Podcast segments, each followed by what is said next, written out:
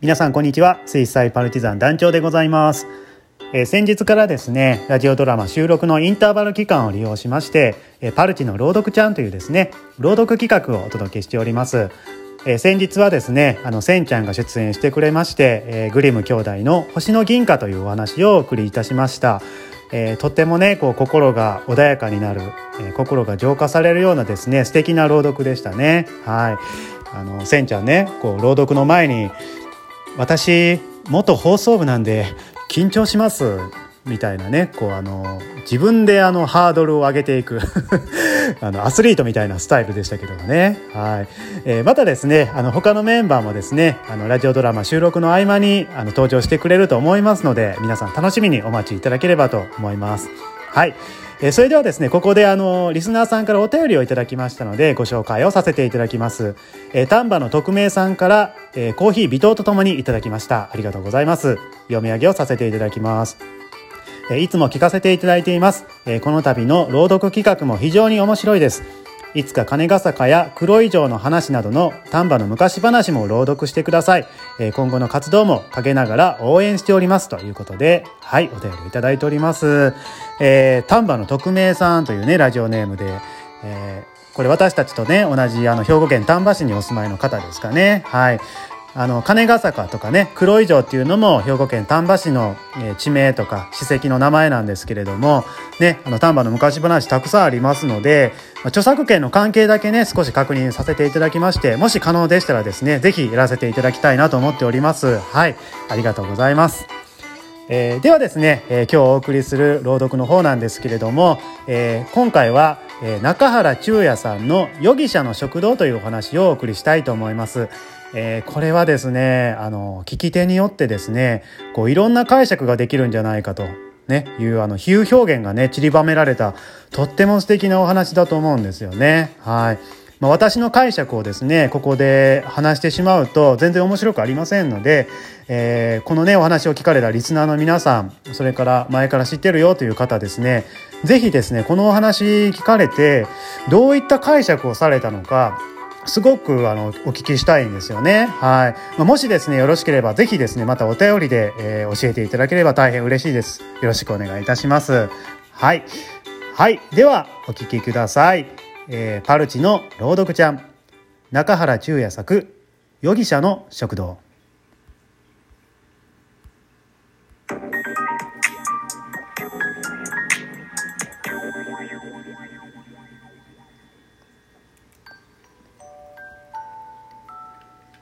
容疑者の食堂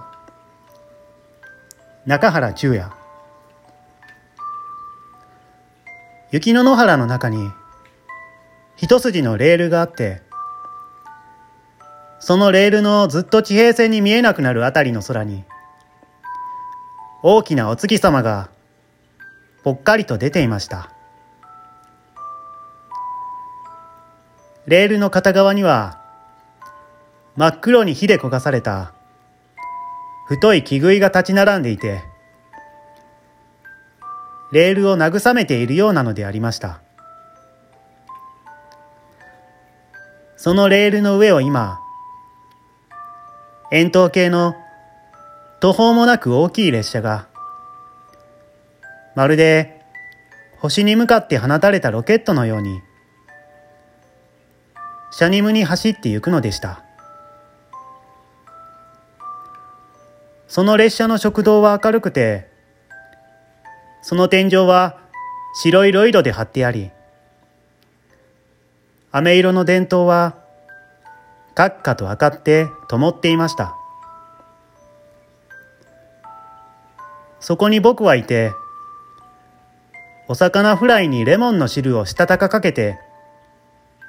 これから食べようとしていたのです。僕が後ろを振り向くと、会計台のところには白い上着のボーイが一人立っていて、列車の動揺に慣れきった足つきで、でも、シャチコバって立っているのでありました。僕の他にはお客は誰もいなく、どうしたことか、女給も一人も見えないのでした。僕が美味しい美味しいと、そのお魚フライを食べていると、やがてつかつかと白い大きいベーレをかぶり、青い洋服に薄い焦げ茶のストッキングを履いた大きなアメリカのおばさんが入ってきました。そして僕の耳を引っ張って僕の頭を揺すぶりながらそんなにレモンをかけて食べる人ありますか？と言うのでした。僕は怖くなって、とてもそのアメリカのおばさんの顔が見てはいられなくなって、窓の方に目を向けると、雪の原には月が一面に青々と光って、なんだか白熊たちは雪だるまをこしらえているのでした。記者は相変わらずゴーッと言って、レモンは僕の目にしみて、僕はお母さんやお父さんを離れて、こうして一人でお星の方へ旅をすることが、なんだか途方もなくつまらなくなるのでありました。記者は、ごーっと言って、青い青い雪の原を、いつまでも止まらず、走り続けました。僕はだんだん眠くなって、そのうちテーブルの上に伏せって眠りましたが、すると、お庭の縁側のそばの火を浴びた石の上で尾を立てたり下ろしたりしているプチ公の夢を見るのでした。姉やはこれから郵便局に手紙は出しに行ってくると言うのでした。